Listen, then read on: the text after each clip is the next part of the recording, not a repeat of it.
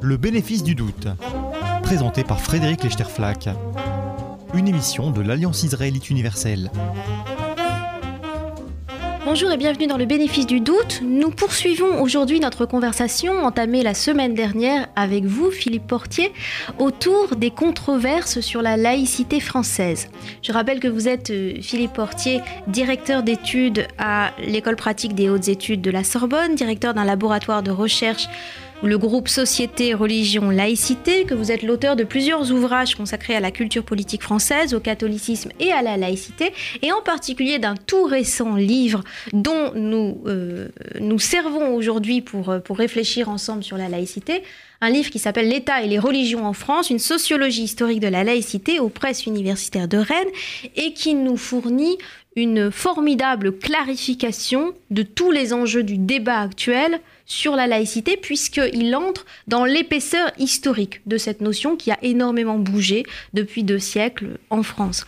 Alors Philippe Portier, nous étions restés la semaine dernière sur une question euh, qui est la suivante, et que je rappelle pour, euh, pour nos auditeurs, comment est-ce qu'on est passé d'un régime qui...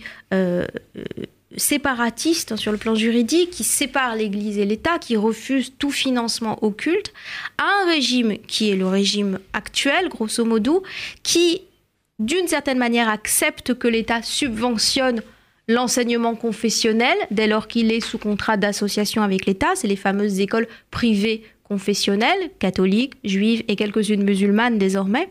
Et euh, même un régime fiscal qui euh, n'est pas celui d'une laïcité stricte, puisque euh, on peut déduire fiscalement de ses revenus les dons à des associations cultuelles. Comment est-ce qu'on est passé d'un modèle à l'autre, Philippe Portier?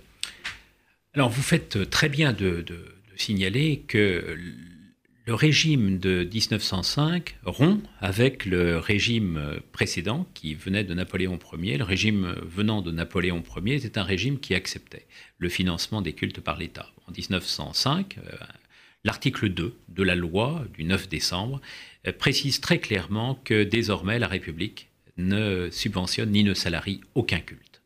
Euh, il se trouve que ce principe est resté dans notre droit aujourd'hui et qu'on trouve un certain nombre de jurisprudences, un certain nombre de, décisions des tribunaux administratifs, d'arrêts, euh, du Conseil d'État en particulier, qui euh, reprennent cet article 2 pour dénoncer des pratiques de subventionnement direct au culte. Il reste que, de manière subreptice, on a vu tant au niveau national qu'au niveau local, se mettre en place un certain nombre de pratiques qui sont des pratiques portées par des lois extérieures à la loi de 1905, ayant permis au culte de recevoir de l'argent public. Vous évoquiez très justement euh, la loi Debré de 1959, mais beaucoup d'autres textes pourraient être cités qui permet en effet à l'État de subventionner les écoles confessionnelles. Et on voit bien que c'est un mouvement euh, très important qui se met en place, très décisif, qui se met en place dans les années 1960, 1970, qui ne s'est pas achevé aujourd'hui en dépit des rétractions qu'on connaît, euh, qui vise à articuler de manière beaucoup plus étroite la sphère religieuse et la sphère politique. Sphère religieuse et sphère politique désormais en situation de partenariat. Alors tout le problème, et c'est la question que vous évoquiez euh, à l'instant, est de savoir pourquoi est-ce qu'à un moment donné on change de système Pourquoi est-ce que le privé devient public et que le public parallèlement, devient privé dans une sorte d'interpénétration des sphères?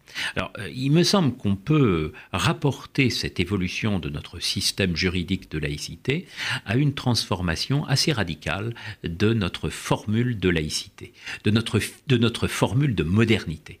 Euh, la modernité précédente est une modernité que j'appelle volontiers une modernité conquérante.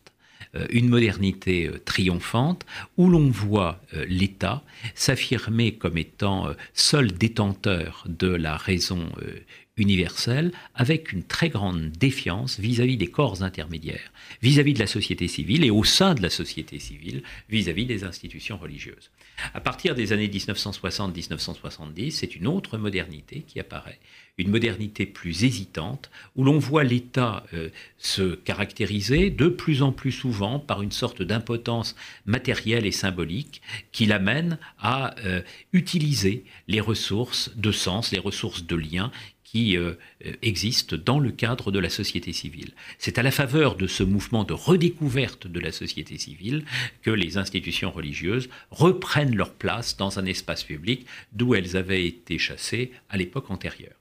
J'ajoute que euh, ce phénomène, qui renvoie précisément à la défaillance de l'État face aux défis du monde contemporain, se trouve euh, renforcé encore, encore par le fait que dans la société elle-même naissent à partir des années 1960 et plus encore des années 1970 des revendications singularistes, la nécessité de faire valoir des droits subjectifs et notamment des droits culturels totalement inédits que l'État libéral doit prendre en compte dans la gestion de la société qui, euh, qui est la sienne. Alors on voit bien que deux types de facteurs se rencontrent, convergent pour expliquer le phénomène que vous disiez, à la fois euh, une sorte euh, d'incapacité de l'État à faire face aux, défis du temps et en même temps une poussée du social qui amène les individus à faire valoir leur identité auprès des autorités qui les régissent. Alors précisément, on a l'impression qu'on oscille à travers toute une série d'affaires, contemporaines ou non, entre deux conceptions de la neutralité de l'État à l'égard des religions. Une neutralité d'abstention euh, où l'État ne reconnaît finalement que des individus euh, sans les communautés culturelles ou religieuses qui les, j'allais dire, qui les nourrissent ou qui les enveloppent ou qui les entourent, et une autre, un autre type de neutralité de l'État, une neutralité de reconnaissance où l'État donne à tous les individus la possibilité de faire valoir leurs droits culturels et cultuels et même valorise euh, cette, cette, cette singularité des individus à travers leurs appartenances. Est-ce que face à la pluralité religieuse, euh, aujourd'hui, euh, la laïcité, pour un certain nombre de ces défenseurs, a un devoir d'assurer le respect des religions minoritaires? Est-ce qu'il y a une, prise de conscience finalement de cette nécessité d'assurer les religions minoritaires? Et le respect de leurs droits contre euh, la culture religieuse majoritaire ou l'inculture religieuse majoritaire. Vous venez de, décrire là un paysage euh, philosophique, idéologique parfois, qui se met en place euh, à partir des années 1990. Jusqu'alors, la laïcité ne ressurgissait dans le débat public qu'à travers un enjeu partiel, important mais partiel, euh, l'enjeu de l'école. Et à partir des années 1990, on croise exactement ce que vous venez de dire. La laïcité devient le vecteur d'une réflexion globale sur notre être ensemble. Et on voit alors se construire deux grandes polarités de sens. D'un côté, une polarité qu'on peut dire, euh, avec vous, une polarité de la laïcité de reconnaissance. Cette idée qu'une société doit faire droit à la différence, à la singularité. Et les euh, chercheurs, les philosophes, les acteurs politiques qui défendent cette thèse estiment que c'est le propre d'une société libérale que de permettre à chacun euh, d'échapper à un universel imposé, à une rationalisation des existences venues d'en haut, pour faire valoir précisément sa propre idiosyncrasie, sa propre singularité, ses propres droits culturels que désormais les institutions internationales reconnaissent. Ils estiment d'ailleurs qu'en reconnaissant euh, les, droits culturels, les individus sont d'autant plus portés à s'inscrire dans euh, l'essentiel national, dans euh, la société globale qui doit les accueillir. Puis vous avez à côté de cela, à la faveur d'une réaction contre les identitarismes religieux, un autre type de discours laïque qui se met en place dans les années 1990 et qui est fondée bien davantage sur une laïcité assimilationniste qui vise à euh, réduire le religieux à n'être qu'une portion congrue de l'existence et sûrement pas une dimension intégraliste, et avec cette idée sous-jacente que le religieux fait obstacle à l'ouverture de l'individu à l'émancipation qui l'attend. Du coup, la pratique politique que développent euh, ces discours philosophique est une pratique de restriction à l'égard des cultures minoritaires que vous signaliez à l'instant. Oui, le, meilleur exemple, pardonnez-moi de vous interrompre, Philippe Portier, de, de, de ce de ce malentendu ou de cette crispation, c'est l'affaire du voile euh, à Creil. On est en 1989, si je ne me trompe pas, euh, où euh, les positions des uns et des autres se sont développées le long de ces deux argumentaires. Est-ce qu'il s'agissait de protéger l'inclusion de jeunes filles qui souhaitaient arriver voilées donc au collège, leur inclusion en tant que, que sujet possédant des droits culturels et cultuels, ou est-ce qu'il s'agissait, en interdisant le voile à l'école, de protéger les jeunes filles contre la pression de leur communauté d'origine et donc de protéger leur liberté hein Où se situait la liberté De quel côté euh, de, ce débat se situait la liberté ou la mobilisation de cette notion de liberté. Vous avez tout à fait raison, c'est-à-dire qu'on est confronté là euh, à, des, à des conceptions qui sont des conceptions euh, très différentes du concept de liberté et derrière cela du concept de lien social. du côté de, de ceux qui refusent le voile, il y a une conception qu'on pourrait appeler conception de la liberté de perfectionnement ou liberté d'émancipation. Ah, qui refuse le voile à l'école, pardon. Qui refuse le voile à l'école. Euh, mais avec des effets de halo euh, sur l'espace public, et on l'a vu au cours de la période la plus récente, avec euh, un, développement de, des procédures d'interdit allant bien au-delà de la seule sphère scolaire. Et à partir de, de ce moment-là, on est confronté, en effet, à ce qu'on pourrait appeler une liberté de perfectionnement, une liberté d'émancipation. Ce que je décide, finalement, peut ne pas être conforme à l'autonomie dont je devrais être porteur ou porteuse lorsqu'il s'agit d'une jeune fille voilée. L'État est là, la société est là pour me permettre d'échapper à cet enclos de normes qui euh, m'interdit d'être libre pour m'amener à l'âge que Kant appelait l'âge de ma majorité. Alors là, vous avez euh, tout un parcours qui euh, vise à, constituer euh, l'État en instrument de perfectionnement du sujet. Alors, contre les religions. Contre les religions. Qui, sont, considérées comme des emprises. Qui sont censées, en effet, lorsqu'elles ne sont pas libérales, fondues dans l'ordre des mots constitutionnels, faire obstacle à l'accès de chacun à l'âge de sa majorité. Ça, c'est un premier discours. Et puis vous avez un deuxième discours qui vise à souvent d'ailleurs sur le fondement d'analyse sociologique, que ce choix est un choix personnel et que l'État n'a pas à s'immiscer dans la conscience intime de celles qui décident, à partir du moment où elles ne sont pas contraintes de le faire, de porter tel ou tel signe religieux. Et c'est sur le fondement de cette opposition que s'est structuré le débat public de manière très massive depuis les années 1990. Oui, et on retrouve d'ailleurs un autre argument mobilisé en, support pour déjouer la deuxième euh, euh, la deuxième argumentation que vous décriviez, qui est celui de la servitude volontaire. Hein, l'idée que, finalement le, port du voile, même quand il est considéré comme euh, une revendication libre de ces jeunes filles, recouvre en fait un, désir de servitude volontaire. Je, laisse de côté ce, débat, Philippe Portier, pour euh, faire le lien avec une autre problématique en milieu scolaire qui rejoue hein, cette, question de quel est l'objectif finalement de, de la laïcité. Est-ce qu'il est d'émanciper le sujet de l'emprise euh, euh, des, religieux, au contraire de protéger la liberté de conscience et les libres religions de tous. On, voit euh, ressurgir ce débat à propos des valeurs républicaines, de l'enseignement de la laïcité à l'école, et en particulier de cette nouvelle matière ou de cette nouvelle approche, puisque ça n'est pas une matière précisément, l'enseignement laïque de la morale ou bien l'enseignement d'une morale laïque. Alors, je donne les deux expressions parce que là aussi, un débat s'est joué sur la bonne compréhension à avoir de cette morale laïque ou de cet enseignement laïque de la morale. Ce sont deux options complètement différentes. Tout à fait. Euh, vous venez de décrire là une, une sorte euh, d'obsession de, de l'État français depuis euh, le milieu des années 1980 à la faveur du passage euh, de Jean-Pierre Chevènement au ministère de l'Éducation. Il vise dans ces années-là, euh, par une sorte de réaction contre le singularisme ou le différentialisme de la période immédiatement antérieure, à réaffirmer euh, le principe d'une instruction morale à l'école. Instruction morale et civique. Et alors, apparaît parallèlement dans les, les programmes scolaires, dans les livres d'histoire, une référence tout à fait neuve à l'idée de nation qu'on croyait avoir euh, disparu, s'être effacé depuis les années 1960, euh, même si De Gaulle se faisait encore euh, le dernier défenseur de la notion.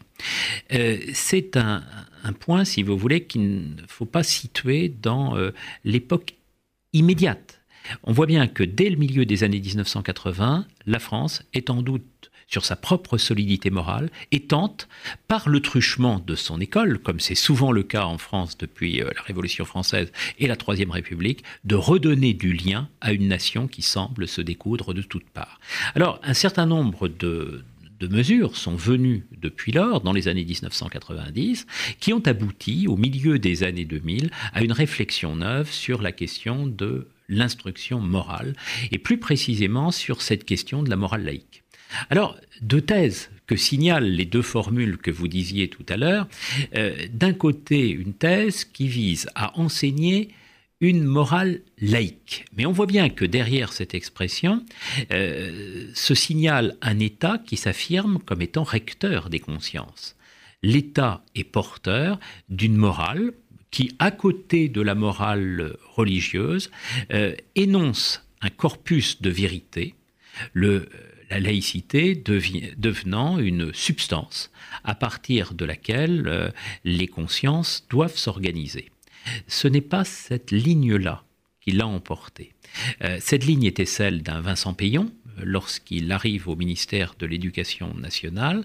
Il se trouve que le rapport qu'il a commandité et qui va euh, aboutir est un rapport qui préconise davantage, comme vous le disiez à l'instant, un enseignement laïque de la morale, qui renvoie à cette idée que euh, le professeur est là pour euh, énoncer un certain nombre de propositions permettant aux individus de vivre libres et égaux, suivant la formule de, de Rawls, sans que l'État ne veuille imposer une substance unique à la façon de conduire nos propres existences.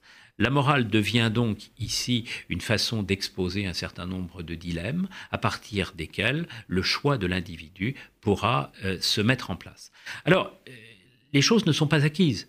Il existe aujourd'hui encore, dans l'espace de la réflexion sur cette question de la morale publique et de la morale scolaire, un débat euh, souvent très conflictuel entre ceux qui veulent penser la morale enseignée à l'école comme étant de l'ordre de la substance et l'autre qui situe plutôt la morale du côté de valeurs minimales, souvent procédurales, pour reprendre l'expression de John Rawls, qui permettrait aux individus ensuite de construire librement leur propre univers de sens. Et on retrouve d'ailleurs un autre, débat euh, sur la compréhension des termes entre, une, dans le cadre scolaire, une laïcité de confrontation, hein, qui était l'option favorisée par Paul Ricoeur, par exemple, euh, où l'individu trouverait finalement euh, dans l'école un lieu où il rencontrerait de multiples convictions, des, des, des, des gens de toute, de toute culture religieuse, parmi lesquels il pourrait se positionner librement, et une laïcité d'abstention où on demande non seulement aux maîtres, non seulement au personnel de l'éducation nationale de, de, garder le silence sur leurs convictions religieuses, mais même aux élèves. Euh, et ce débat s'est rejoué évidemment à propos de cette très fameuse loi sur les signes religieux ostensibles euh, à l'école, euh, mais on la retrouve également dans un débat plus récent sur l'enseignement des religions. Est-ce qu'il s'agit d'enseigner les faits religieux comme finalement des faits objectivés qu'on regarde de l'extérieur et qu'on peut étudier sous l'angle de l'histoire de l'art, sous l'angle de la littérature, sous l'angle de l'histoire, ou est-ce qu'il s'agit euh, d'entrer de, l'intérieur dans chacune des positions religieuses et à ce moment-là, à côté des grandes religions constituées, pourquoi ne pas enseigner également euh, l'athéisme, l'humanisme agnostique, etc. Est-ce que, est que, Philippe Portier, vous considérez que ces débats-là sont encore ouverts? Il y a une tension dans, euh, dans la, société euh, française. On voit bien que par euh, certain nombre d'aspects, la loi s'est durcie. on le voit en particulier avec la loi que vous signifiez, qui est la loi de, 2004, qui en effet prohibe le port des signes, religieux ostensibles à l'intérieur de l'école publique. En même temps, euh, dans les écoles privées sous contrat, on maintient la possibilité d'afficher ses propres appartenances et on maintient, dans le cadre des écoles publiques, la possibilité d'afficher des signes discrets. Et on voit bien qu'à partir qu'on est là d'une certaine manière dans une sorte de d'hésitation de la société française qui vaut dans l'ensemble des territoires juridiques euh, euh, que recouvre la notion de laïcité. À la fois, il y a, car ça n'a pas disparu, cette idée qu'une société libérale doit laisser à la singularité la possibilité de s'exprimer. Et puis en même temps, il y a cette idée qui euh, se fait très forte à la fin des années 1980, euh, qui atteint son acmé au milieu des années 2000, euh, suivant laquelle il convient, dans une société singulariste, d'affirmer en même temps un essentiel commun. Et nous sommes confrontés aujourd'hui à cette situation où à la fois la société n'a pas renoncé à son libéralisme culturel, à son différentialisme foncier qui prolonge au, au fond l'aspiration à l'autonomie née avec les Lumières, et qui en même temps considère que cette affirmation des singularités peut porter atteinte à la cohésion de la société. Alors précisément, l'argumentaire de la cohésion, la laïcité au service de la cohésion nationale, et d'ailleurs de, des valeurs républicaines, euh, elle euh, a euh, accompagné le déplacement de la problématique de la laïcité de l'espace de l'État vers l'espace public. Hein, c'était le débat, par exemple, sur la burqa dans l'espace public, dans la rue, et non pas dans les espaces institutionnels, les services publics. Mmh. Donc le déplacement d'une part vers l'espace public et d'autre part de l'espace public vers un nouveau front de débat sur la laïcité qui est l'espace de l'entreprise l'espace du secteur privé.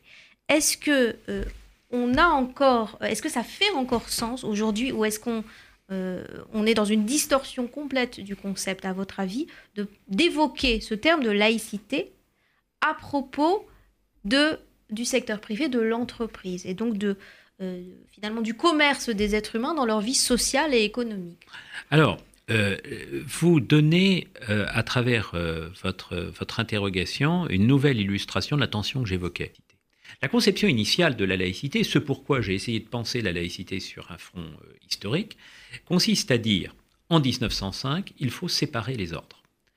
L'État chez lui, l'Église chez elle, la neutralité ne vaut qu'à l'intérieur de l'État partout ailleurs dans la société civile, non seulement dans la sphère intime, mais dans l'espace social, doivent pouvoir s'affirmer librement les euh, appartenances religieuses. Euh, L'Église catholique veut organiser des processions, qu'à cela elle en organisera. Les prêtres veulent se promener en soutane sur la voie publique, qu'à cela nous euh, les autoriserons à le faire. Or, il se trouve précisément que, sous l'effet d'un nouvel enjeu, qui est l'enjeu musulman, cette vision séparatistes euh, se euh, découpent, se déstructurent dans les années 1990 pour trouver des expressions juridiques dans les années 2000. Cette idée, pardonnez-moi de vous interrompre, l'enjeu islamiste, puisqu'aujourd'hui c'est de ça qu'on parle aujourd'hui, c'est ça qui est perçu comme une menace. C'est de cela qu'on parle Aujourd'hui, euh, c'est d'une certaine manière, euh, je pense que vous avez raison, euh, cette confusion entre l'affirmation de l'identité musulmane et puis un communautarisme volontiers islamiste qui se remarque aussi au début des années 1990. Déjà au début des années 1990. Mais je prolonge sur la question que vous m'avez posée. auparavant, en effet, l'espace social devait être un espace laissé à la liberté des individus. Et puis sur un certain nombre de questions, on a vu que l'État a fait évoluer sa doctrine. Euh, la loi sur la burqa, par exemple, impose une neutralité à la voie publique qui était hier encore laissée à euh, la liberté, à l'autonomie des individus. Alors ça traduit euh, une, double, une double évolution du point de vue juridique. cette idée que l'espace public aujourd'hui, qui était hier considéré comme un prolongement de l'espace intime, de l'espace privé, se trouve désormais considéré davantage comme un prolongement de l'espace d'État. Ça, c'est un premier élément. Puis un second élément qui a profondément évolué. Vous savez que la liberté religieuse peut être limitée dans le droit libéral par euh, les injonctions, par les contraintes de l'ordre public. Or, cet ordre public a connu, depuis euh, quelques années maintenant, à la faveur en particulier de la jurisprudence du Conseil constitutionnel, une évolution. L'ordre public était auparavant réduit à la sécurité, à la tranquillité, à la salubrité. Il se trouve que désormais, on place sous le concept d'ordre public quelque chose de l'ordre d'une substance morale, euh, correspondant à ce qu'on appelle les conditions minimales du vivre ensemble, les conditions minimales ou les exigences minimales de la vie en société, suivant les auteurs auxquels on se réfère. Et on voit bien qu'il y a là, si vous voulez, l'idée que la société en crise, en situation d'inquiétude sur sa propre déhiscence, sur ses propres fractures, tente de rétablir une cohésion à partir de la constitution d'un ordre moral que l'ordre public précisément viendrait figurer, que l'ordre public viendrait signifier. Mais si je traduis, Philippe Portier, la notion d'ordre public à propos de l'exemple de la burqa et l'interdiction de la burqa sur la voie publique, il s'agissait aussi de dire euh, ça ne se fait pas chez nous parce que chez nous on se parle à visage découvert. Mais il y avait une autre ligne d'argumentation qui est apparue et ce sera, si vous le voulez bien, le, mot de la fin sur lequel je vous laisserai euh, une minute pour réagir. Euh, une autre ligne d'argumentation qui était le thème de l'égalité homme-femme. Est-ce que la mixité, l'égalité entre les hommes et les femmes, cette problématique d'égalité entre les hommes et les femmes, est-ce qu'elle est aujourd'hui un nouvel ingrédient constitutif, un nouveau marqueur de la laïcité à la française? Oui, vous avez tout à fait euh, raison de, signaler cela, mais euh, votre question même euh, signale l'évolution du concept d'ordre public. Euh, vous voyez que lorsque, sous la Troisième République, euh, on parlait de la tranquillité, de la sécurité, de la salubrité, on évoquait des critères objectifs. Là, vous venez de mettre en évidence ce qu'on appelle aujourd'hui les valeurs de la République. Ce ne sont plus simplement des, des critères matériels ou objectifs de vie. La sécurité, c'est au fond ne pas porter atteinte à la vie ou à la santé d'autrui. Désormais, on va beaucoup plus loin et on impose au sujet mm, de respecter un ensemble de valeurs que la société produit et qu'elle demande à ses membres de respecter constamment. Euh, vous évoquiez euh, la notion de, convivialité, euh, travers la possibilité de voir le visage de l'autre, suivant la, perspective lévinassienne qui a tellement été évoquée au moment de la réflexion sur la burqa, vous venez d'évoquer aussi une nouvelle norme fondamentale, valorielle de nos sociétés, l'égalité homme-femme. Alors c'est tout à fait intéressant, un libéral ne dirait pas exactement les choses de cette manière-là. Il dirait qu'on ne peut pas imposer à quelqu'un de vouloir vivre suivant un régime d'égalité qu'il n'a pas choisi. Vous voyez bien qu'aujourd'hui, à partir des normes produites par l'État, elles-mêmes en effet sous-tendues par une large tendance de l'opinion publique, ces normes-là deviennent en quelque sorte un ordre moral qui s'impose à chacun, même s'il n'y adhère pas de manière sincère, volontaire, par lui-même, Merci beaucoup Philippe Portier. Puis je rappelle pour prolonger le titre de votre livre L'État et les religions en France, une seule sociologie historique de la laïcité aux éditions des presses universitaires de Rennes. Je rappelle que cette émission était la deuxième partie euh, d'une émission euh, dont la première partie se réécoute également en ligne sur le site www.radio-rcj.info et sur le site de l'Alliance www.aiu.org. À la semaine prochaine à tous. Merci à vous. C'était le bénéfice du doute présenté par Frédéric Lechterflack. Une émission de l'Alliance israélite universelle.